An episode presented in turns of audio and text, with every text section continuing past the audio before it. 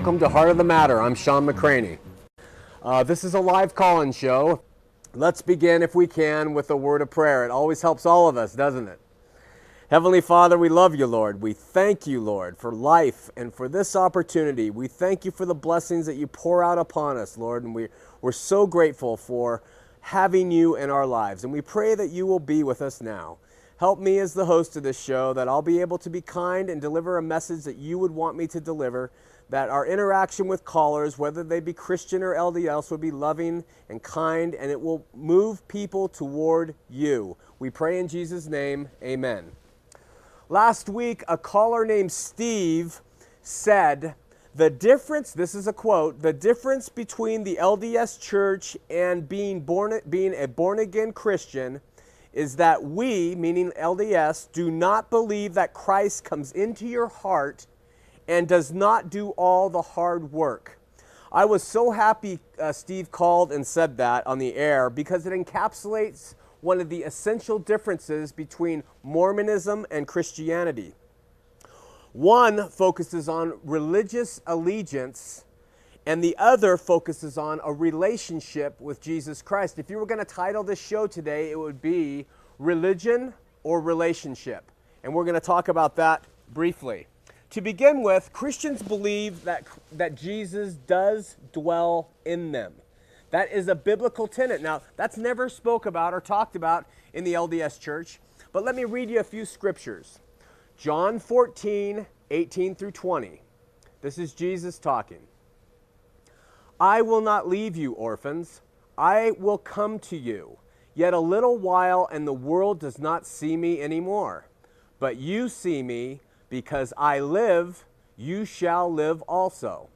At that day you shall know that I am in my Father, and you in me, and I in you. Jesus talking. Galatians 2:20. I am crucified with Christ. Nevertheless, I live. Yet not I, but Christ liveth in me. Did you hear that? Christ liveth in me, and the life which I now live in the flesh, I live by faith in the Son of God, who loved me and gave himself for me. Ephesians 3:17 that Christ may dwell in your hearts by faith that ye being rooted and grounded in love. And Revelation 3:20, behold I stand at the door and knock. If any man hear my voice and open the door, I will come into him and will sup with him and he with me. Latter day Saints do not speak of Jesus dwelling in them, as Steve so boldly proclaimed they talk of having the Spirit which is not absorbed as the same thing as having Jesus dwell in them. What does the difference really mean theologically? Does it mean any difference at all? Are these only semantics? Do they have any, any bearing on how people really feel and think and act?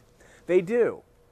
And because the mindset is so different between what Christians believe and what Latter day Saints believe, the end result is enormously different. Our caller Steve also said that the LDS do not believe that Jesus does the hard work. They, another truism about Mormonism they believe that they do the hard work. They put the shoulder to the wheel and they push along. But nothing could be more contrary in an exegetical analysis of the Bible. Let me read two scriptures. Now listen carefully. Philippians 3 9. And be found in him, not having mine own righteousness, which is of the law, but that which is through the faith of Christ, the righteousness which is of God by faith. Listen, 1 Corinthians 1 27 31. But God has chosen the foolish things of the world to confound the wise, and God has chosen the weak things of the world to confound the things which are mighty. And God has chosen the base things of the world, and the things which are despised, and the things which are not, in order to bring nothing in order to bring nothing things that are so that no flesh should glory in his presence. But of him you are in Christ Jesus, who of God is made to us wisdom. So Christ Jesus is made to us wisdom, righteousness, sanctification, and redemption, so that according as it is written, he who glories, let him glory in the Lord.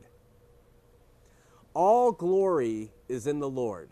We do no thing. All work is from him.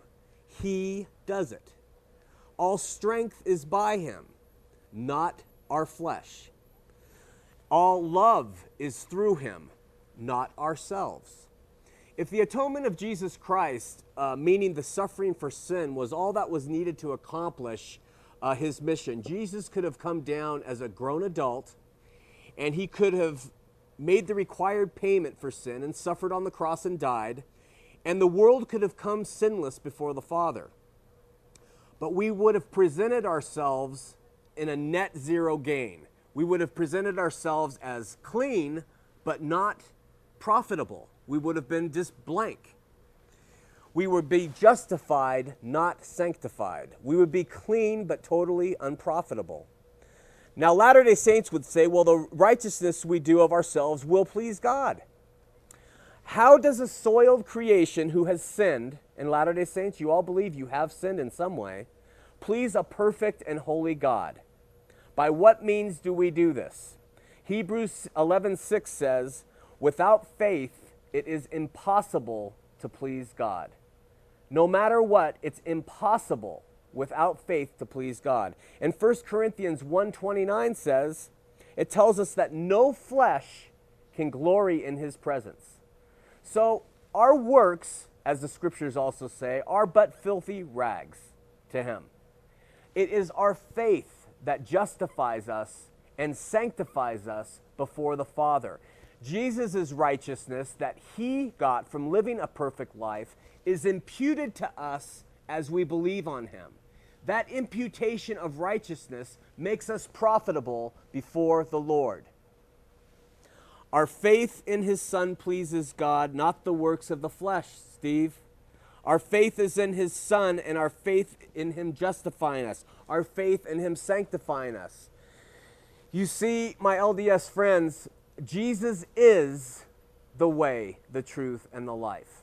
No man comes to the Father but by him not by our works, not by our doing our things, not by our doing the hard work ourselves.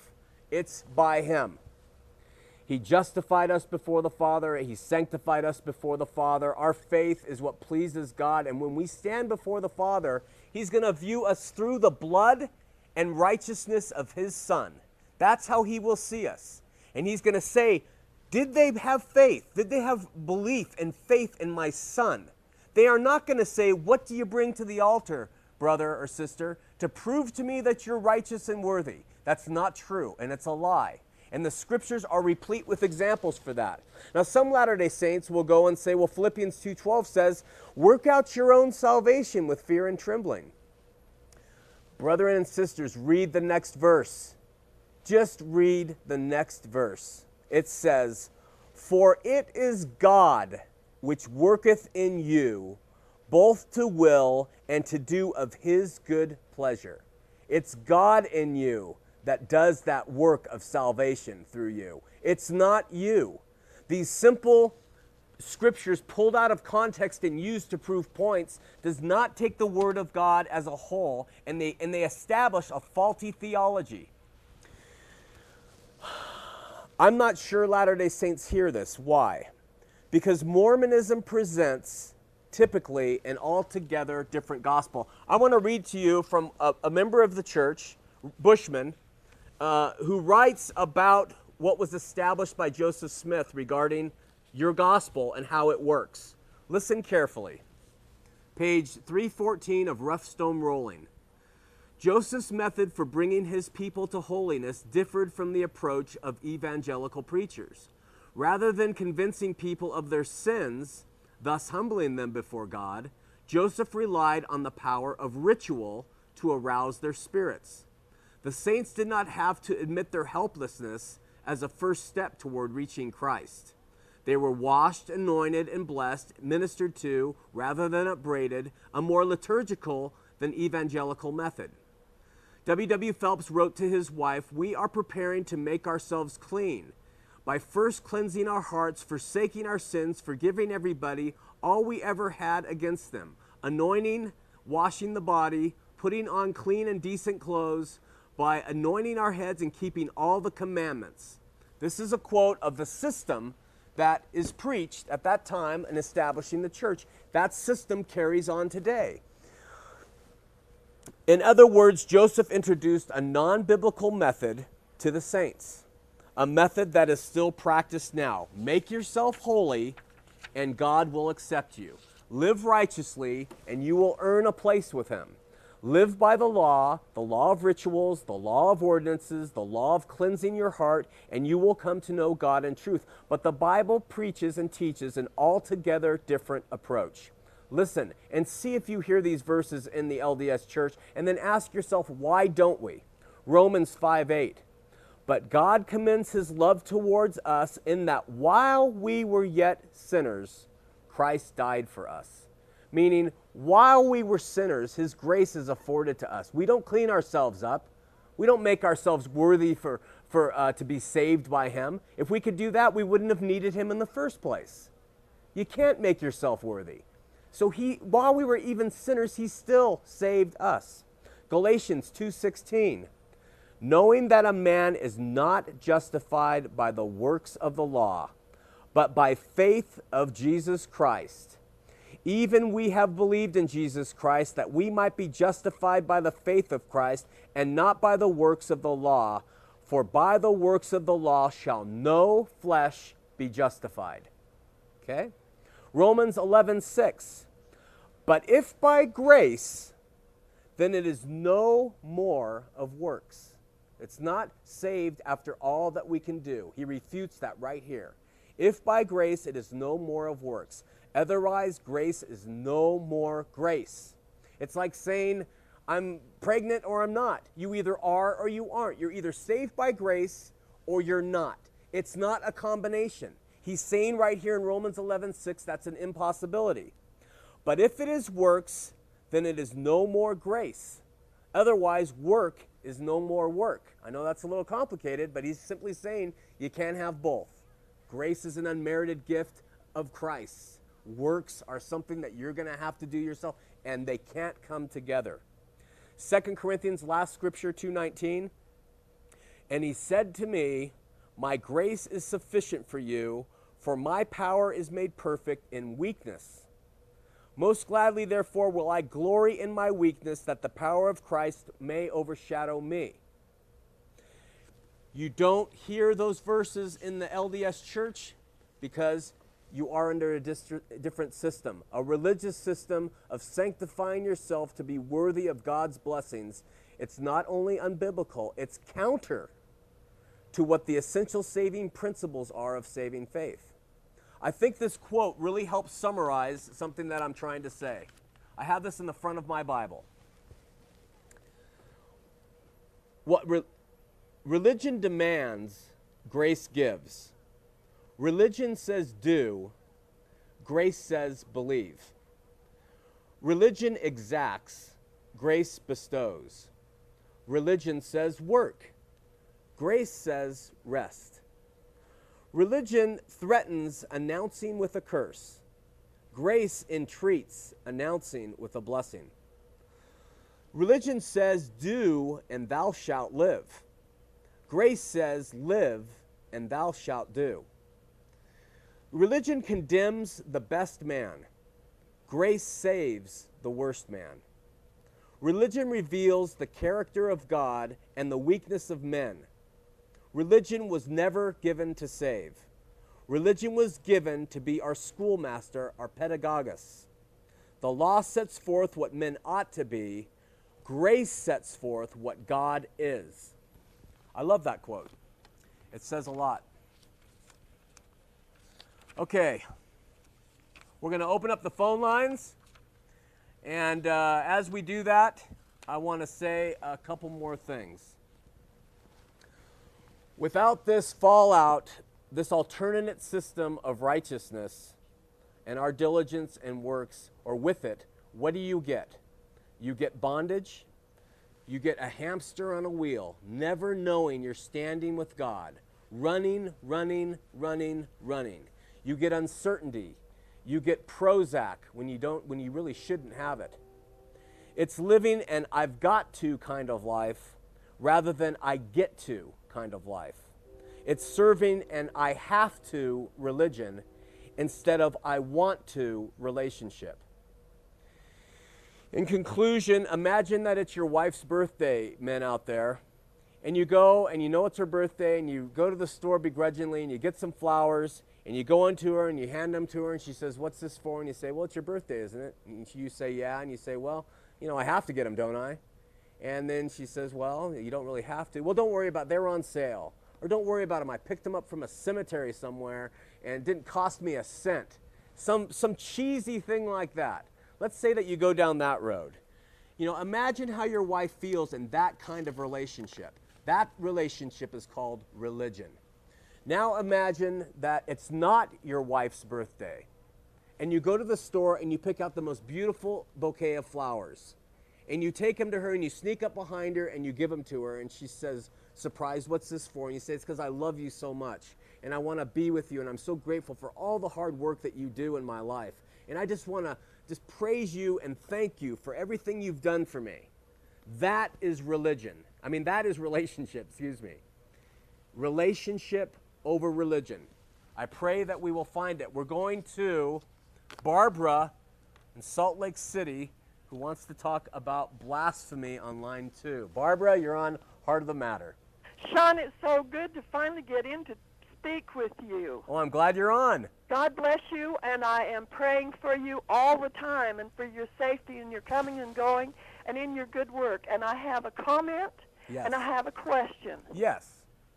My comment is this I'm a great grandmother. Uh-huh. I have struggled with learning the truth most of my life. Ever since I was a young teenager, I have struggled with the LDS religion. Uh-huh. And I had a problem with Joseph Smith, and I had a problem with the plural marriage.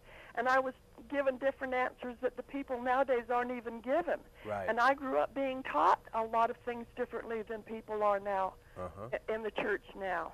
Right. And it's only fairly recently, well, there have been times when I have come close to really finding the truth, Uh-huh. and some things would come into my heart, and I would feel what I call the the gift of tears, where you just feel the kind of overcome by the Holy Spirit, and I felt that in and out of the LDS Church, and I do come from people, pioneer people, and people. Uh, my family have uh, artifacts in the in the um, museum and and Right. everything.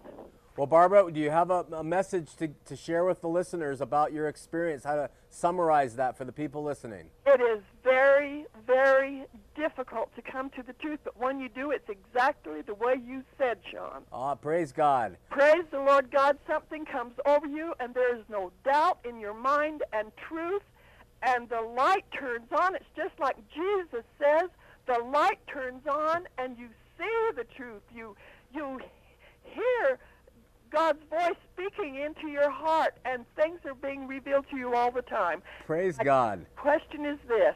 Yeah. Uh, in section 132, it also says that's in the Doctrine and Covenants. It also says that uh, blasphemy is the shedding of innocent blood. Yeah. I'll tell you, that's all news to me. But boy, have I learned the truth since since I've been born again, and Yeah. and it's just been this year that I was born again. Oh, Barbara, I love Oh, your God. testimony. Thank you so much for sharing it. And uh, keep calling, and thank you for your prayers and support, Barbara. You bet, and I pray for everyone who calls you. Thanks so much. God bless you. Bye bye. You know, I want to say something about that call before we go to Casey and Holladay. Um, I, I figured out, I'm writing another book, a fiction book, but I figured out that uh, by the time a person's 19 years old, very, very conservatively, they have probably heard at least uh, 5,000 5,000 testimonies of I know the church is true. So when you get to a point where you're starting to question some things, you have a mindset that is very difficult to deal with. So you're dealing with some very tough stuff. I understand that. But the Lord can come and change your heart. And that's the, the thing that sets you on the road that He wants you to be on, re- regardless of what that road is. So you have to really turn it to Him and ask Him to take over your life. But uh, there's a lot of indoctrination that goes along with being LDS. Casey in Holladay, you are on line three. And Casey, before you answer your question, if the phone lines are busy, please call back. If you're getting a recording, please call back and keep trying. Casey, you're on Heart of the Matter. Hi. Hi. Um, all I have to say, um, real quick, is God bless you and God bless Barbara. That is awesome testimony. That was.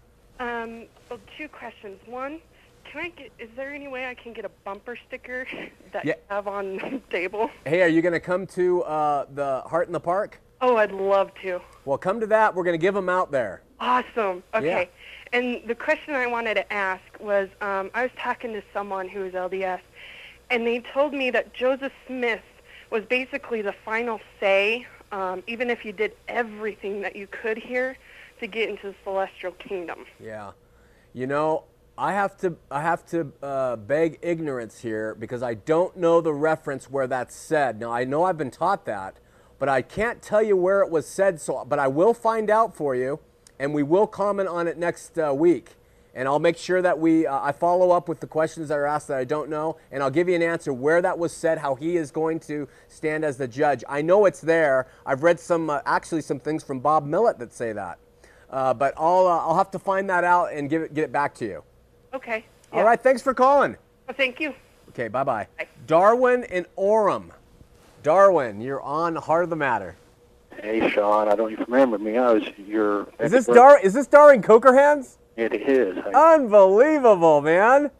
Yep.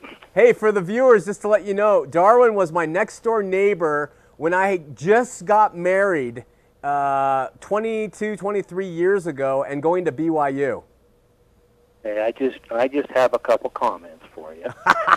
gonna... I have a feeling our friendly neighborly relationship's over. no, I'm not. You know, I'm not going to try to change your views, and you're definitely not going to change mine. All right, man. Just know that, you know, throughout my years in the church, I've never been taught anything else than salvation through Jesus Christ and His atonement. Right. Church has never taught anything other than that. Yeah. And that no matter what we do, if it isn't because of the grace of our Savior, we have no hope. Right and that's where my hope lies is in in the atonement of my Savior. I love to hear that, as, Darwin. As far as the faith you're talking about, yeah. If a person has true faith in Jesus Christ, uh-huh. that faith leads to good works and a and a trying to do those things that the Savior would have you do. No question. And then, you know, it says in the in the Bible, faith without works is dead. So and, it's talking about faith our though. Works are a part. But Darwin, it's talking about part of what Darwin. The Savior looks at. Darwin, it's talking about faith there. It's not talking about works. You have to understand that it's faith without works is dead. It's talking about your faith and how that is manifested in your life. It's not an argument about salvation and which way you're saved. It, you're talking about faith. And yes, faith is always, but you know, you know what Paul said about it? He said in 1 Corinthians 5:10, let me read it. But by the grace of God I am what I am, and his grace which was toward me has not been without fruit. Now listen to this, Darwin. But I labored more abundantly than all of them, yet not I, but the grace of God within me. It is the grace of God that makes you work more, Darwin. Now let me ask you this. You, I gave you your say. Let me ask you this. You say that you know you're saved only by Jesus Christ, and you've been taught that your whole life. What does saved mean to you, Darwin? Eternal life in His presence. You know that's not true, Darwin, because that is not true whatsoever. For to have eternal life and live in God's presence in the LDS Church, faith alone does not do it. That is not true. So you're not being you're not being fair. The church teaches that. No, it does not. What you do in this life. What you do in this life, Darwin, if it was just faith, it would be a Christian church. But what it says is, hey, you also need to be baptized. You need to have your own endowment. You need to be sealed for time and all eternity. All those things are necessary. You need to endure to the end. And then you need to live by the other laws of this land, including tithing, obeying the Sabbath day. This stuff are works, uh, Darwin. So what you're saying is not true. Your version of salvation is not the Christian version of salvation of eternal life with God, like you just said. Now, even though I love you as a neighbor and I would help you do anything before, I uh, can't agree with you here, buddy. We're going on to Shauna. Line, sorry, darling, call back. Shauna, line two. Yes, I I see on the uh, my computer my television. Yeah. A very handsome young man that's been on a mission, had a strong testimony of the Bible and the Book of Mormon, uh-huh. and Bori's testimony mm-hmm. in a strong manner that he knew that it was true. Mm-hmm. What has changed you? Why have you let Satan come into your life? Sin changed me, Shauna. It did. Sin changed me. I just feel so sorry for your mother and your dad. You don't. You turned against what is the true religion. Yeah. The true. And if the Book of Mormon wasn't true, someone would have proved it many years ago and they'd have been a rich, rich person. Oh, Sean, I'm not going to argue with you. You sound like a sweet lady and you called me handsome. I had some guy earlier call me a monkey. So, I mean, you're so nice. I'm going to be nice Very to you. Very nice looking man. I'm not going to argue with you about that. I just want to tell you, Shauna, this, okay? And one of these days, my dear, I know you'll come home. Shauna, let me please say this, please.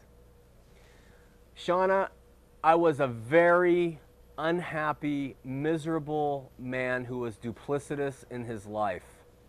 I came to know the Lord at the side of the road, and He saved me from a life of sin. I am a happy, good father and husband now that's dedicated to his life and wife in the Lord like no other. How my parents could be unhappy with the change in me, it's beyond me. And they're not. They can see that I'm a new man in Christ. And so there's, there's a difference. I know it's heartbreaking when children leave the religion of their youth. But I am a better man, Shauna, and you're just going to have to believe that. Watch the show in June when my wife might come on, and she'll testify to it too. Well, thank you, dear. You take care.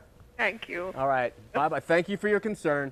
Tom and Logan. Tom, you're on Heart of the Matter. Hey, Sean. How you doing? I'm doing well. How are you? Good. Um, I'm LDS, and uh, I want to say, uh, on behalf of LDS people, that uh, sorry about if people harass you and write you bad emails and everything. But uh, that's all right, Tom. Anyway, my my comment was uh, just piggybacking on uh, Darwin's uh, comment and James. Of course, we know it says, "What doth it profit my brethren, though a man say he hath faith and have not works? Can faith save him?" And uh, just talking about faith a little bit, about faith is um, knowledge that the Holy Ghost gives you about something. That's what faith is. And then that knowledge drives you to do stuff. Right. If you don't do what you need to do, then your faith is dead, like the scripture was saying. I, I agree with you. I agree with you, but but you're but you're mix you're you're throwing in a mixture here of of of order. You're not talking about faith being the thing that promotes you, that prompts you to do the good works. You're talking about doing the good works and creating faith. And that's, that's not possible. And that's what the church sees. If you do good until you believe enough, and then you're, then you're justified. That's not how it works. No, the faith, the faith creates you to, to, to do the works. And not just talking about, okay, charity, let's give money to the poor. That's not the work. Right. Works right. is things that Jesus said to do, like okay. endure to the end and you'll be saved. Right. You must be born again and you'll right. be saved. It uh, is faith that does that. Other one is about repentance. Uh, godly sorrow worketh repentance to salvation. And so there's all these different things that It's true. I agree with you. You Don't understand. I'm agreeing with you. The problem is, is church teaches. No, they don't because what they don't teach is that Jesus is the the modus operandi in which you work. It is Jesus that guides you. It is Jesus that changed your heart from being a sinner to being saved. And it is Jesus that operates within you and dwells in you to do the good that you do. They do not teach that. They teach the program ahead of the Lord. And, and we can argue, we can go back and forth. It's going to be a difference. But let me also say, I have yet to meet a Christian, a true believing Christian, who does not believe in works.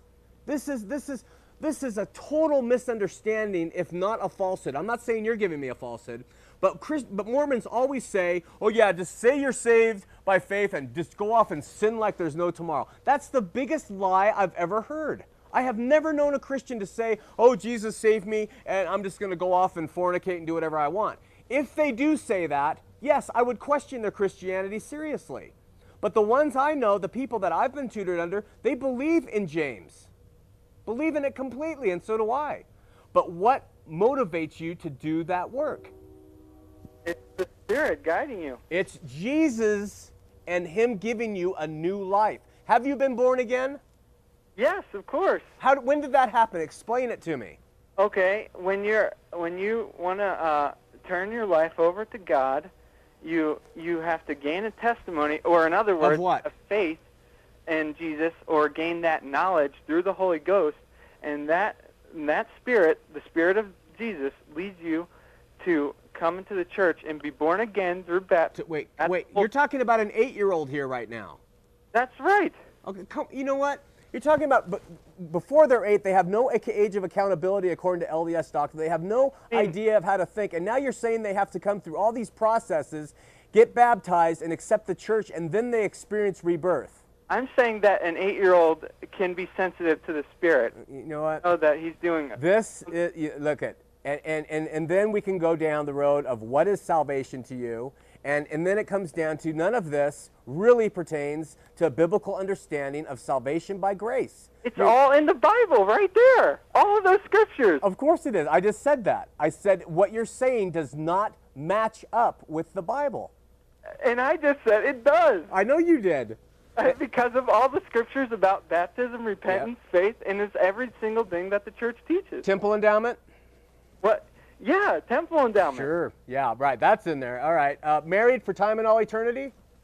Yes. Yeah, that's it. You, what you're doing is now you're hurting your argument by showing that you're not being fair and truthful. You know that the the uh, the endowment, you know that all those things that are in there were done away with if you believe in the Bible, and you know that the temple ordinances and rites and rituals are not part of biblical Christianity, and you know that they're extra biblical and that they are important to salvation and exaltation being a Mormon.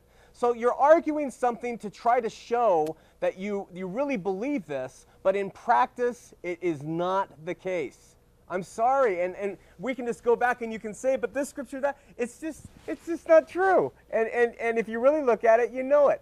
Your own prophet, did you, if you watched the last week's show, he said we don't believe in the biblical Christi- uh, Christ that the Christians believe in today. We believe in the new one. Read Bushman's book. You'll be amazed. Read Dan Vogel's book about Joseph and what he proposed as the new gospel. You're, you're, what you're doing is you're saying what you believe to be true, but you're not giving me what the doctrine and practice truly is. Of course, of course, I can give you all these scriptures, and guess what? You're going to be like, "Oh, you see, that actually means this." And every single scripture, I can say that means what we believe, and then you'll be like, "Oh, no, Well, you're not interpreting that no, right." no. No, I mean, I just asked you two simple questions about about the temple and endowments and salvation and exaltation. I asked Darwin the same thing about what is salvation, what does it mean to be saved, and he said it means living with God, and that he said it's all uh, by faith and grace. That's absolutely not true in the LDS Church, and if you're trying to say that. I think the, the, the BYU professors are rolling over on their chairs right now saying, just- Shut up, dude, you're not being truthful. No, it just said what we were saying: faith and grace. Okay, faith incorporates all of those works. That's what I'm trying to say. I agree. I agree. Uh, faith incorporates those works, but I don't believe that it's faith in Jesus Christ and His atonement. I believe it's faith in an institution and the and the model that they've given you for salvation, which is different than Jesus Christ. We got to end. I've been on too long with it, but thank you. I, I like it, and keep calling, and, and let's talk it through. All right, let's go to Laura and Holladay. Laura. Hi, Sean. Um, Hi. Thanks so much for taking my call. Um. Just real quick comment. I'm a Christian, and I just want to say to LDS people that for those struggling just about the truth and worried about rejection of your family, just hang on, and God will provide you with an awesome fa- sorry family in Him. And just, I know it's scary to leave something you've known your whole life, and probably all the relatives are there. But you know, if God is is leading you in truth, just hold on. You know. Right. And so, also, I have a quick question. Yes. Um, I've I've come recently to understand that, like when I talk to my LDS friends, they say we believe in the Bible, but I think it's well, what my interp- what I finally understood is that, like as a Christian, the Bible is the authority to me. Right. Like whatever it says, if I'm if I think one way, the Bible says something. I, that's I have to agree with it. Right. And when I, my question is, when I approach some LDS people and they say we believe in the Bible, and what what's the best way to approach them? Like if I'm showing them something out of the Bible that's incorrect with what their thinking is, knowing that it's not a book of authority to them. Well, uh, the problem is you can show them a lot of scriptures that talk about the Word of God and the washing of the Word and, uh, and everything else that comes along with believing in the Bible. But they aren't going to accept it because they don't believe the Bible has any authority. They believe that the, the, the authority comes through men, through priesthood authority. Okay. They also believe that the Bible, you probably know this, is as far as it's translated correctly, they believe it. Right. And Joseph Smith went through the entire thing. So that Bible they carry around, though it's a King James version, has many of uh, passages altered by Joseph Smith to give you the correct inspiration that he received of what it was truly supposed to say. Of course, it supports their theology of, of, of truth. So when they say they believe the Bible, they believe their version of it, and they believe in it literally and selectively, meaning they will go through like our earlier callers have done, and they'll say faith without works is dead. They don't take it, they don't take the Bible as a whole exegetically, meaning not reading into it, but just reading what's there. And they have a very poor hermeneutic, which means their understanding of what the Bible really means. Mm-hmm. So, what I would do is I would just say, let's not talk about the Bible and its authority, because I, in my experience, and this is just me, it hasn't been effective. I would talk about Jesus and sin. Okay. I would talk to them about do they have a relationship with Jesus based on being spiritually reborn, because Jesus gave the imperative, you must be reborn, born again. And I would say, are you a sinner? Mm-hmm. And I would say, how are you reconciling your sin? Where is that going? And- Right. And, then examine that. Okay. All right? Awesome. Keep it up. All right. Thanks for your support and keep watching. Hey, come to uh, Heart in the Park. Okay. All right, man. Thanks. Bye. Take care. Bye. Robert on line one. Robert from Murray. Hi, Sean. Hey, how's it going? Hey, uh, I've had kind of your similar experience, you know, the conversion, Uh huh. very, very powerful experience. But I was, I didn't become LDS. I wasn't, I wasn't raised it. Uh huh. But um, I came a different religion.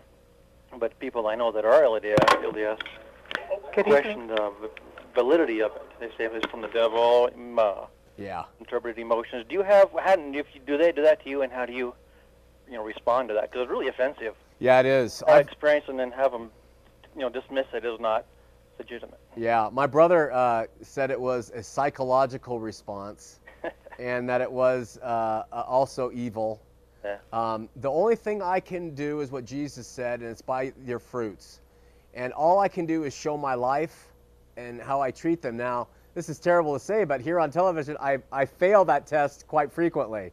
Uh, but I can show you what I was and what I am today, and the people who know me and question that, um, that is the only thing I can offer. I tell you, it's tough though, because you do everything right. Yeah. Half a cup of coffee, and you're beneath them. How do you? What do you do about that?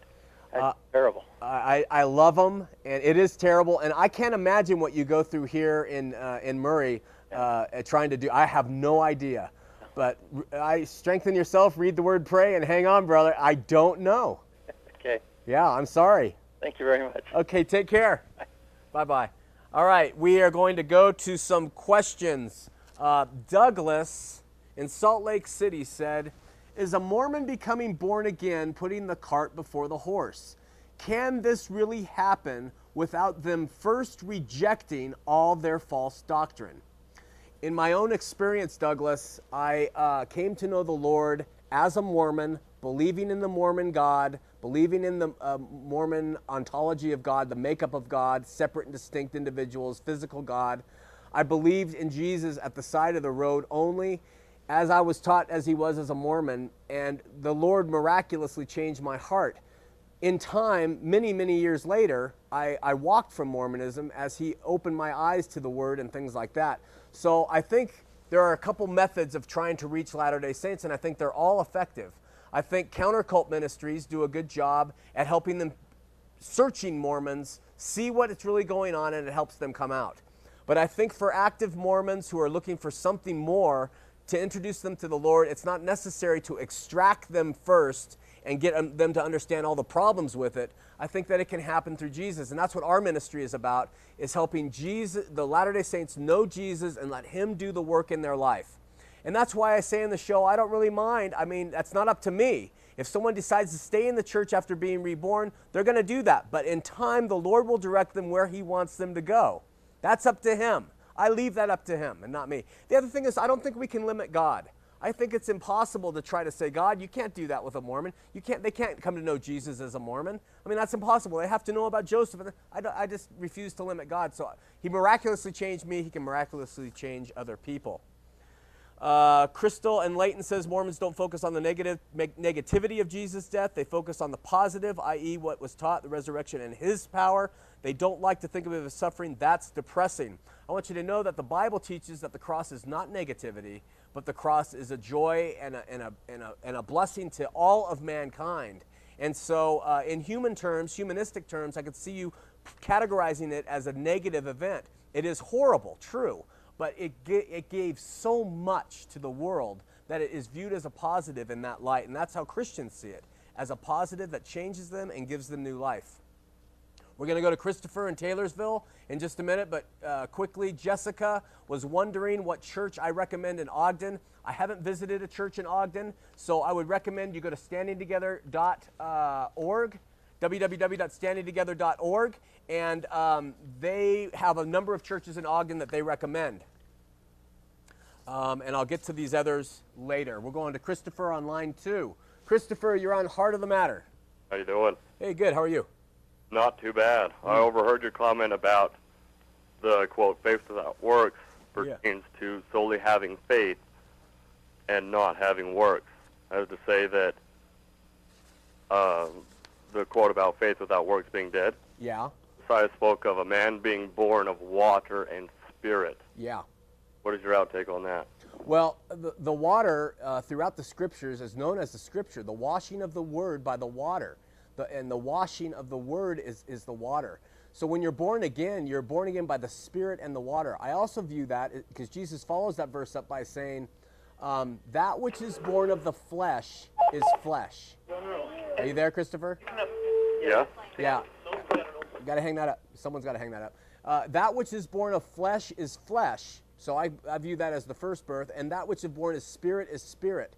I tell you, you must be born again. Those are two different ways I've read uh, it being interpreted, but I believe that uh, whenever it's referring to water, I actually believe it's talking about the Word of God. The Word of God being the water that one. Yep, that washes us and cleans us as we read it. Yeah. Then, uh, what is according to that? What would your outtake be on John the Baptist's baptism?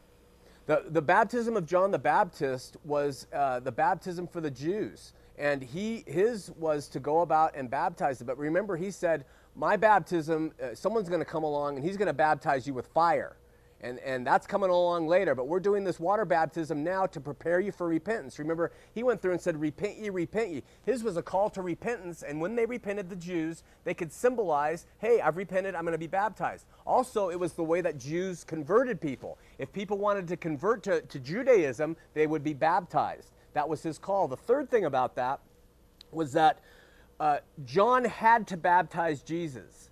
He had to because he was looking for the one and it was part of his mission to baptize that one. And so when he did, and the Spirit descended like a dove, he knew, I have baptized that Messiah that we are looking for. So the baptism of John was very different than the baptism of the Spirit that we read about in Acts. Well, then if you're the Messiah's quote to John, or is uh, saying John was, "It is up to us to fulfill all things good." John said to the Messiah that he needed to be baptized of the Messiah, but instead, but also, the Messiah went ahead and told him, It is up to us to fulfill all things. Sure. And he had to fulfill that. It was part of his thing. He, he was going to fulfill everything that was going on, so there was no, no question as to what he was doing in his ministry. He fulfilled everything he needed to fulfill. Another thing to consider is Matthew, Mark, Luke, and John and, and Acts up to chapter 2 were all parts, essentially, of the Old Testament. Jesus was there preaching to the, to the Jews. It wasn't until his ascension and the Spirit fell that, that the Old Testament was essentially ended and we go into the real new covenant, the New Testament. So the practice of John and baptism was something for the Jews. Now, understand, I believe in baptism and I think it's a very important thing for Christians to be baptized. but it is not a saving ordinance because if it was, a baptismal font would be next to the cross. Why do you say the cross?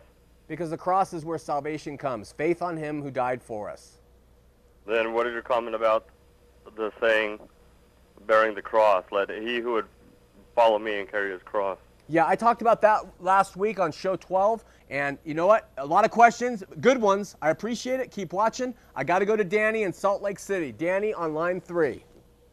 Uh, yeah, Sean. Um, the way I've uh, had it explained to me uh, between the the James passage and the Romans, like Romans chapter four, Abraham was justified by faith and faith alone. Yeah. And uh, it's because it's because God can see your faith apart from works. Yeah. And when you look at the James passage, the James passage in context is talking about that, that man cannot see your faith apart from works. That you have to have works in order for man to be able to have, so your testimony can be seen by men. Uh-huh. Men cannot see your faith apart from works. I see. And I believe that, that the context of James, compared to Romans chapter 4, that the most important thing with LDS people that I have I've had a hard time with is try to show them that in Romans chapter 4, Uh-huh. justification before God is by faith and faith alone apart from works. Right. And your justification before man or being a witness to mankind, trying to show them that you are a Christian, James is saying that you're not a Christian to them until they can see your works. That's a fantastic uh, explanation. Fantastic. I love it. You know what? Another thing to consider is I believe in the inspiration of the, of the men who put the Bible together. If you look at the, uh, the first, uh, you look at um, uh, Acts and the Romans and, and 1st and 2nd Corinthians, the order, uh, Acts and, uh, I mean, Romans and 1st and 2nd Corinthians, Galatians, Ephesians, Philippians, Colossians, all of those preach grace. And as you continue on down, you start to get toward the other ones. They start preaching works. And there's a, there's a system to that to show that first you believe in God and then you come to that. And I really believe that the people who put our Bible together had that in mind when they did it. Exactly. That's a great insight, guy. I really appreciate that one. Okay, uh, on this uh, uh, thing that's going on in the park, Yeah. Is can you get in touch with people on how to get in, in more involved in ministry to LDS people, you know, and become more involved? Sure. Okay. You mean at the park? Yes, sir. Yeah, we'll do it. Thank you. All right, man. I'll see you then. Bye. Take care. Bye bye. Uh, Chris and Tooele. Hey, Catholics rule. Catholics rule, huh? Well, they have ruled the world. I agree with that. Are you there? Oh, Chris, you hung up on me, man. I was just having fun with you. I, I didn't mean that, so I hope that didn't hurt your feelings. All right, we're waiting to go through some more operators. All the lines are busy. Call back. We only have about uh, six minutes. Uh, from Jacqueline wants to know how can someone practicing temple work believing they will become a god still be saved? I, uh, I do not make it my job to decide who will be saved and who won't be. I don't know what motivates people. Some people who go to do that temple work have been taught cradle to grave to do it. I don't know. I know that if they have been regenerated by the Lord and they trust and have faith in Him, that they will be saved. I don't know uh, how God's going to handle all that, but you know, a lot of different people do a lot of different things in the name of religion and faith. I'm not going to uh, uh, ostracize the LDS because of practices that I don't agree with, and I don't agree with them. I think that the problem with the practices mostly is not so much as far as salvation, but the bondage that it puts them in here in this life. But that's a side uh, comment. Please don't uh, email me and call me wrong. Jesus is the way. The more of those practices that are done away with, the better. Stacy in Bountiful on line two. Stacy, you're on Heart of the Matter. Oh, hi, Sean. I actually talked to you earlier today, and I'm LDS, and Hi. I asked you what the definition of being born again was, and I think that would be helpful since you seem to have a lot of LDS callers, and they don't explain that definition Okay. in the LDS church. You know, maybe if you just said that quickly, you know, Okay. for the other LDS people who were, you know, born and raised LDS and aren't familiar with that term because I think it's confusing. You know, Are, are you are you watching on TV? I am. Yes. Let, let me I- answer again. I'm going to hang up from it to open a line and let me answer it from here. Okay, great. Can I say one comment Yeah. real quick? Yeah. Um, oh, I just felt I really appreciated when you said you became a better person after you had your conversion to Yeah. born again Christianity. Yeah. And I agree that God gives people what they need. And you know, I my sister joined a different church and was definitely a better person Right. after that. And I think God just gives people what they need when they need it.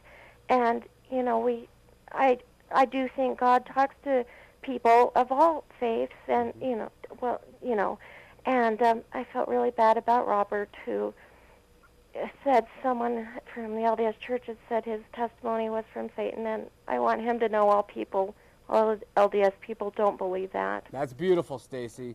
Thanks so much. Oh, well, thank you for your time, and you have a wonderful night, and God bless you God and bless all you. the people that work with you. Thanks so much, Stacy. Thanks. Bye bye.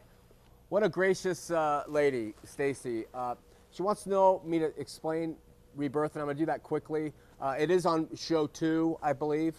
But uh, Christians believe that the Bible teaches, uh, Christians know the Bible teaches, that we are born in sin, that we are all sinners, and that when we come into this world, we are, have a sin nature. Now, it doesn't mean babies sin because they're not accountable, they don't know what it is, but they have a sin nature about them, a selfish sin nature, a my, my, my sin nature. And until they uh, uh, have a new spirit, they're going to continue in that nature, even if it's molded toward being right outwardly. And so Jesus said to Nicodemus, What must I do to inherit the kingdom of God? And he said, You, you must be born again. And, and we believe that that is a- an imperative. And so you go to the Lord and you ask Him to take over your life, forgive you of your sin. You accept Jesus into your heart and you say, Please change my life. And it changes the state that you're in from having a sinful heart and a sinful spirit to being given a new heart, like Samuel was, and a new spirit by which to operate by. That's the first phase of spiritual rebirth. The second phase is sanctification. Now, while we are sanctified by Jesus' righteousness, we also are sanctified through the process of our life. The LDS Church is very good at, at the sanctification part of a life. They do very well at help mold people and get them to do make correct choices and support groups and everything like that. However, in, in my opinion, they put the sanctification part first and foremost, and they ignore the part of spiritual rebirth, having the Jesus experience. That is so vital because that is what gives you new life and new hope, and it takes you off the hamster wheel.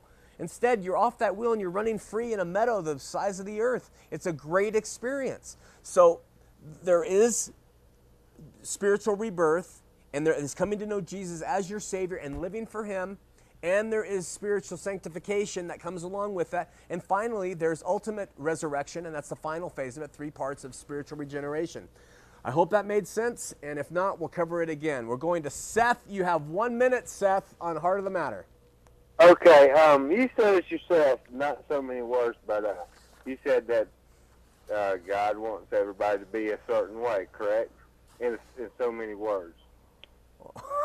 I don't know. What- I don't even know what you mean by that. The one us all to be the same, you know. Of the maybe he same? wants- No, he made us all very, very diverse. right, exactly. So maybe he wants mo- some people to be Mormons.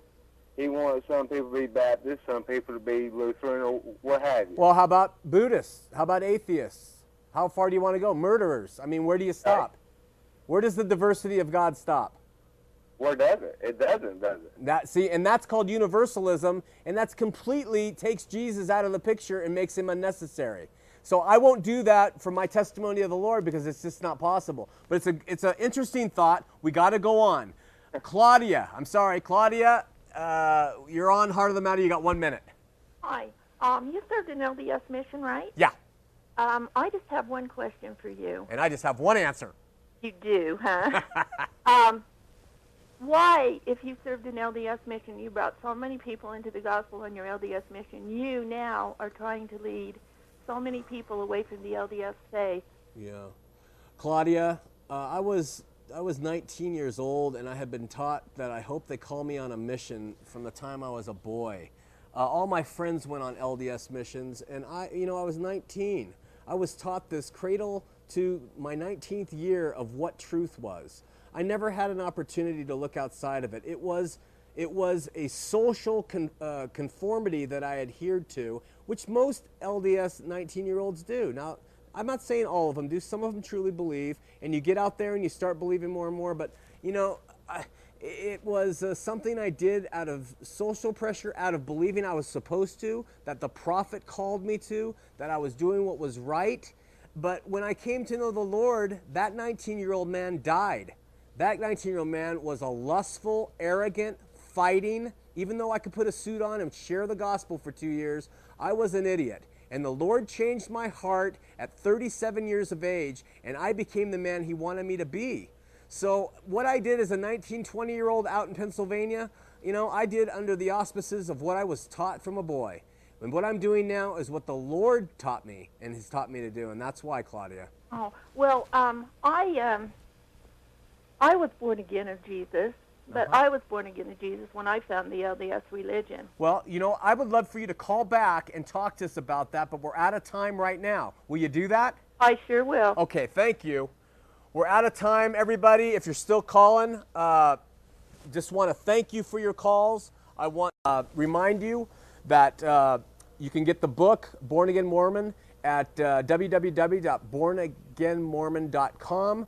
We're having a Heart in the Park. We hope you can make it. LDS are invited. Let's have a, uh, a worship session. If you're LDS and you haven't been born again, you want to stay LDS. You want to continue on with your LDS thing, but you want to know what spiritual rebirth is about. Come to Heart in the Park. We're going to have a worship. We're going to have a step forward, and I'll lead you through a simple prayer. Do it publicly. He suffered for you publicly. Take him into your heart publicly, and you will see your life change in ways like no other. See you next week on Heart of the Matter.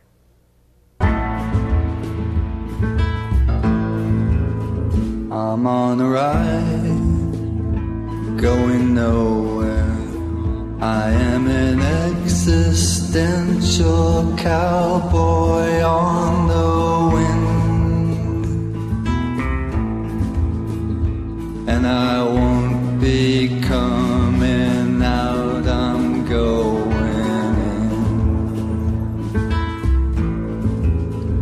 This man's awake, a storm's arising, the dawn's awaiting till a hundred monkeys know. And I can feel the light-filled monkeys start